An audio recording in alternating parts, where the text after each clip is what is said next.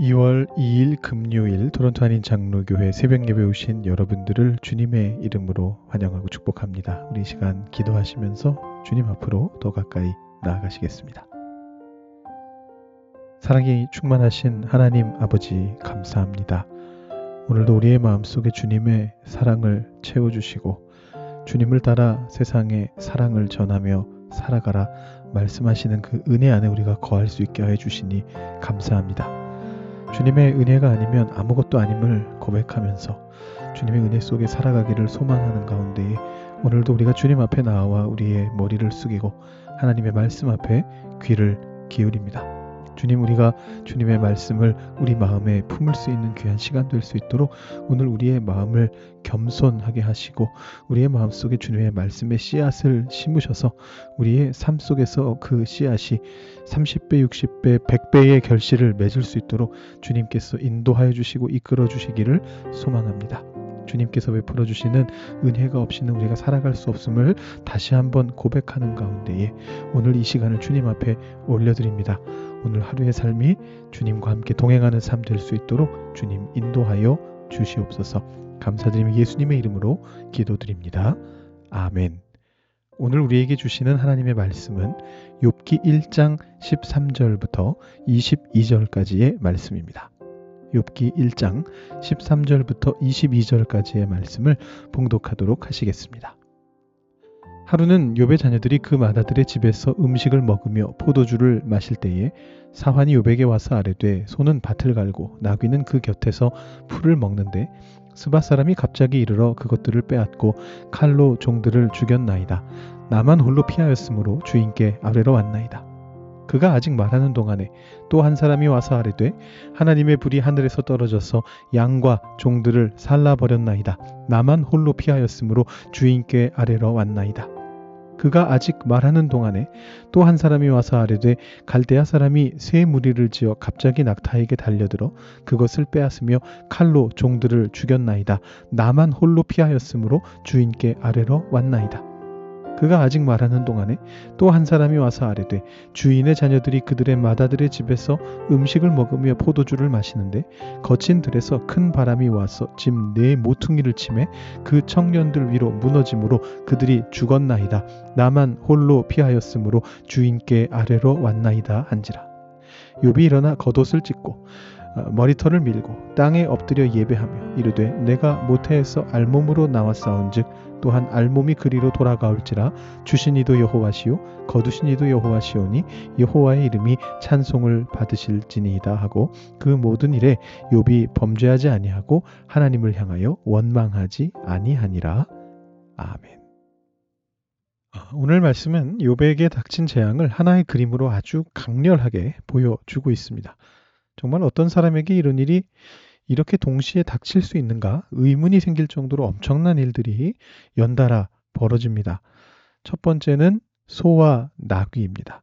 밭을 갈고 풀을 먹는 소와 나귀들을 스바 사람들이 와서 다 빼앗아 갔다라고 그렇게 기록합니다. 우리에게는 스바가 에티오피아의 여왕의 이름으로 익숙하고요. 실제로 성경 안에서 에티오피아가 스바로 불린 적도 있습니다. 그런데 보통 성경 안에서 어, 스바는 에티오피아보다는 지금의 아라비아 남부 예멘 지역을 말합니다. 그 지역에서 스바 사람들이 남긴 많은 비문들이 발견되었습니다. 그래서 많은 학자들은 솔로몬을 찾아왔던 스바 여왕도 에티오피아가 아니라 예멘에서 온 게 아닌가 이렇게 추정을 합니다. 비록 에티오피아 사람들은 어, 스바 여왕이 본인들의 시조라고 주장하지만 말입니다. 그래서 아마도 여기 이 스바 사람들이 아라비아 남부 예멘 지역에서 왔을 가능성이 가장 높긴 합니다만 어, 다만 욥기 6장에서는 스바가 아라비아 북부의 대마라는 곳 근처인 것으로 그렇게 나타납니다. 아무튼 우리가 어, 제 말씀 통해서 욥이 있었던 우스가 에돔이나 그 너머 아라비아 반도 지역일 것으로 추정을 했는데 여기 나오는 스바 사람들도 아라비아에서 온 사람들일 가능성이 높습니다. 뭐 그렇게 해서 이 욥의 재산 중에 큰 부분을 차지하는 소와 나귀가 사라졌습니다. 욥이라는 부자가 그 수많은 소와 나귀를 그렇게 뭐 한 곳에 몰아놓고 길렀을지는 논외입니다. 그건 오늘 말씀의 관심이 아닙니다. 오늘 말씀은 욥이라는 존재에게 닥친 재앙이 얼마나 충격적이었는가를 이야기하고자 하고 있습니다. 그것이 바로 소와 나귀가 동시에 다 사라졌다라는 것이죠. 이어진 사태는 욥의 또 다른 재산이 없어지는 그런 상황을 말합니다. 하나님의 불이 하늘에서 떨어져서 양들을 모두 불태워 버렸다라는 것입니다. 하나님의 불이 하늘에서 떨어졌으면 어 이거 하나님이 노하신 게 아닌가 이렇게 생각하실 수 있겠는데 여기서 말하는 하나님의 불은 번개에 대한 다른 표현입니다. 하늘에서 번개가 떨어져서 욥이 소유한 양을 불태우는 대재앙이 벌어졌다라는 것이 아, 여기서 말하는 내용의 핵심입니다. 역시나 7천 마리나 되는 양들이 번개 한 방으로 모두 불탔을지 이거는 본문의 관심이 아닙니다. 그 양은 이제 없다. 그게 핵심이죠. 이어서 요백에 남아있는 마지막 소유물들인 낙타가 없어집니다. 갈대아 사람들이 쳐들어와서 낙타를 다 훔쳐갔다. 이렇게 보고가 됩니다. 갈대아는 보통 바벨론을 부르던 호칭이고 바벨론이 있던 메소포타미아 지역 전체를 부를 때도 사용이 됩니다. 요비 있던 어, 우스 땅을 에돔 넘어 아라비아라고 본다면 거리가 좀 있기는 합니다. 다만 앞서 말씀드렸던 그 데마라고 하는 지역의 경우에 어, 바벨론의 마지막 왕이자 벨사살의 아버지가 되는 나보니두스라고 하는 사람이 자신의 근거지로 활용할 정도로 바벨론과 밀접한 관련이 있는 도시기는 합니다. 고대 근동 지역의 문헌에 따르면 어, 대마에 머물러 있던 나보니두스에게 바벨론의 낙타 대상들이 바벨론에서 대마로 물자를 날라왔다라는 그런 기록들이 있는데요. 어쩌면 이런 점에서 이 대마라는 지역 아라, 아라비아 지역하고 낙타하고 갈대아가 서로 연결되는 부분도 있는 것 같습니다. 아무튼 스바 사람들이 소와 나귀를 약탈하듯이 갈대아 사람들이 낙타를 약탈하는 것도 맥락적으로 불가능한 것은 아닙니다. 애초에 뭐 중요한 건 가능하냐 불가능하냐가 아니고요. 지금 요백에 연달아 재앙이 닥치고 있다라는 걸 묘사하고 있다는 게 중요한 거죠. 제가 방금 낙타를 마지막 소유물이라고 말씀드렸는데요. 사실은 진짜 마지막 소유물이 따로 있습니다. 어, 고대 사회에서는 자녀들도 성인의 소유물로 취급이 되었죠. 욥기에서 자녀들이 죽고 나중에 다시 복을 받을 때 새로운 자녀들을 어, 얻게 되는 뭐 이런 것들도 이런 고대 사회의 생각이 반영되어 있습니다. 현대 사회에서 생각하면 자녀가 죽었는데 그게 무슨 소용이야 이런 생각이 드실 수 있지만 이 당시 사회의 생각에서는 정상적인 거다 이렇게 보실 수가 있습니다. 자, 마다들의 집에서 잔치를 하고 있는 사이에 어, 사실 점점 더 상황이 좀 비현실적이 돼가긴 하는데 들에서 바람이 와서 집을 무너뜨렸고 그래서 욥의 자녀들이 모두 죽었다 이렇게 말합니다. 다시 말씀드리지만 핵심은 큰 재앙이 욥에게 연달아 닥쳐왔다라는 겁니다. 욥 같은 그런 부자의 어떤 장자가 살던 아무래도 고급이었을 그런 집이 돌풍에 무너져서 사람들이 다 죽었다라는 게 가능성이 얼마나 높으냐 이런 문제가 아니고요. 이와 같은 엄청난 재앙이 요백에 닥쳤다라는 걸 이야기하는 게 핵심이죠. 이 사실을 가장 강렬하게 보여주는 표현이 있습니다. 16, 17, 18절에 연달아 등장하고 있는 표현이죠. 그가 아직 말하는 동안에 연속해서 반복이 됩니다. 이 네 가지 재앙이 그야말로 거의 동시에 들이닥쳤다라는 걸 알려주면서 욥이 느꼈을 어떤 처절한 심정을 가장 잘 드러내는 표현이 바로 이 표현입니다. 그가 아직 말하는 동안에 아직도 안 끝났어 이런 생각이 들었을 것 같아요. 처음에는 충격을 받았을 텐데요. 충격이 거듭되면 나중에는 비현실적으로 느껴졌을 겁니다.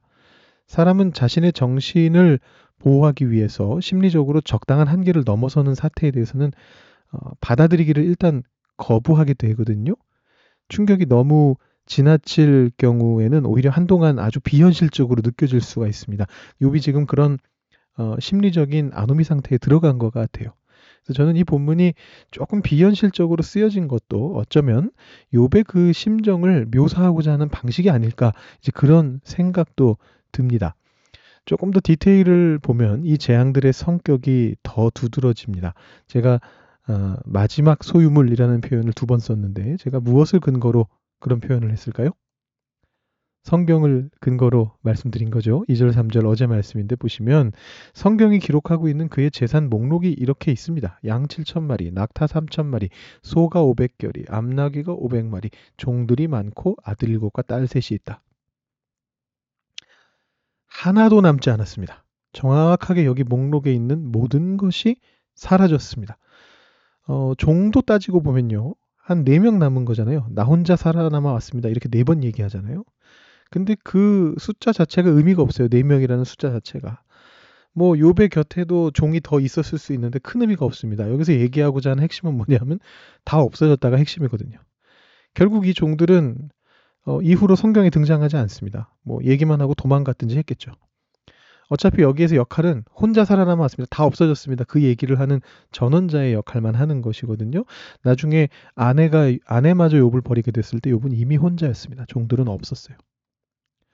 자녀들도 마찬가지인데 이것도 디테일을 보면 더 슬픕니다. 일단 성경에는 이렇게 기록이 되어 있습니다. 13절에 욥의 자녀들이 하루는 어느 날 어, 마다들의 집에서 음식을 먹으며 포도주를 마셨다. 여기에는 그냥 특별한 설명이 없습니다. 그냥 자녀들이 마디의 집에 모여서 파티를 했다. 뭐 이게 답니다.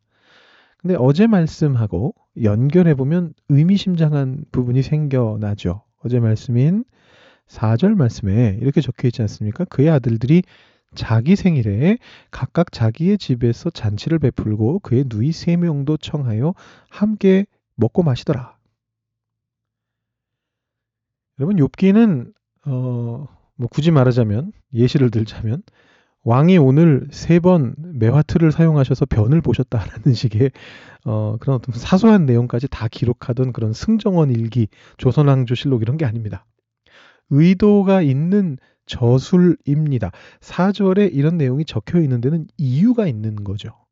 13절에는 정확하게 표현하지 않았지만 4절하고 연결해서 본다면 아마도 이날은 마다들의 집에 자녀들이 모여서 파티를 열었다. 그건 무슨 뜻이냐 하면 이날은 욥의 마다들의 생일이었을 것이다라고 추론할 수가 있습니다.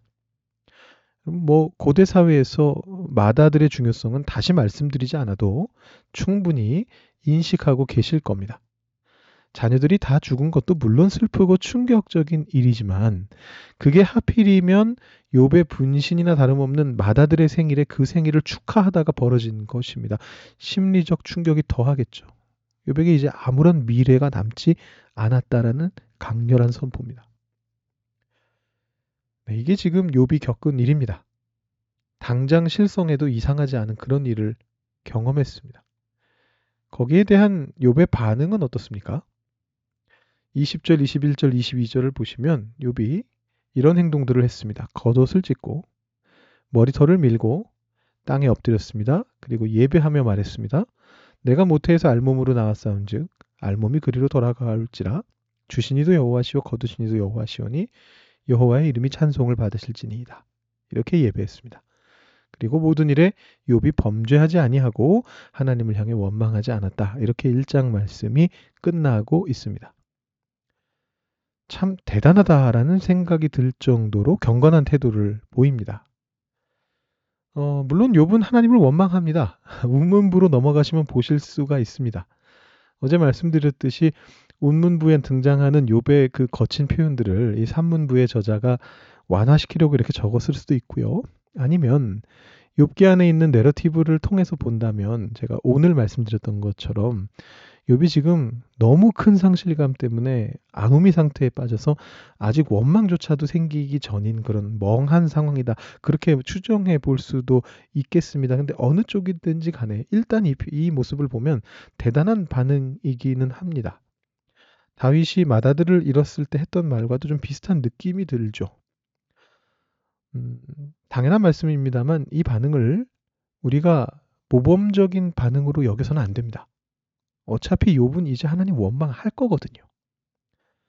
다만 우리가 이 생각 한 가지는 우리 가지고 있는 게 좋을 것 같습니다. 하나님 원망할 때 하더라도 어, 우리의 기본 태도는 이런 어떤 욥이 가지고 있는 이런 마음이 우리 안에 있어야겠다. 이해가 되지 않고 힘들고 원망이 나오고 눈물이 흐르는 상황 속에서도 그럼에도 불구하고 뭔가가 무언가가 있겠지. 이 마음이 깊은 우리 마음의 한 구석에 꼭 모퉁이 돌로 박혀 있어야 하지 않는가 그런 생각을 해봅니다. 여러분 오늘 말씀 묵상해 보시면서 우리에게 이런 고통이 온다면 이런 재앙이 온다면 우리는 어떻게 반응할 수 있을까? 한번 생각해 보시면 좋겠습니다. 그리고 재앙이 없었을 때 내가 경험한 나를 향하신 하나님의 그 마음을 더 충실하게 느껴서 나에게 어떤 상황이 오든지 그 주님의 사랑의 길에서 벗어나지 않을 수 있도록 나를 붙잡아 주십시오. 이렇게 기도하면 좋겠습니다.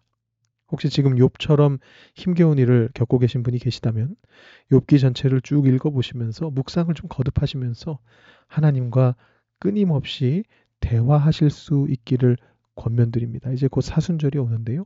우리 주님의 고난을 묵상하는 그 시기인데 여러분 그 시간에 욥기를 묵상하시면서 하나님과 대화해 보시면 좋겠습니다. 여러분 이 시간 기도하실 때 여러분의 상황과 여러분의 마음을 잘 한번 오늘 말씀에 연결시켜 보시고 묵상하시고 기도하신 후에 개인 기도 제목으로 기도하시고 오늘 새벽 기도 마치시기 바랍니다. 기도하시겠습니다.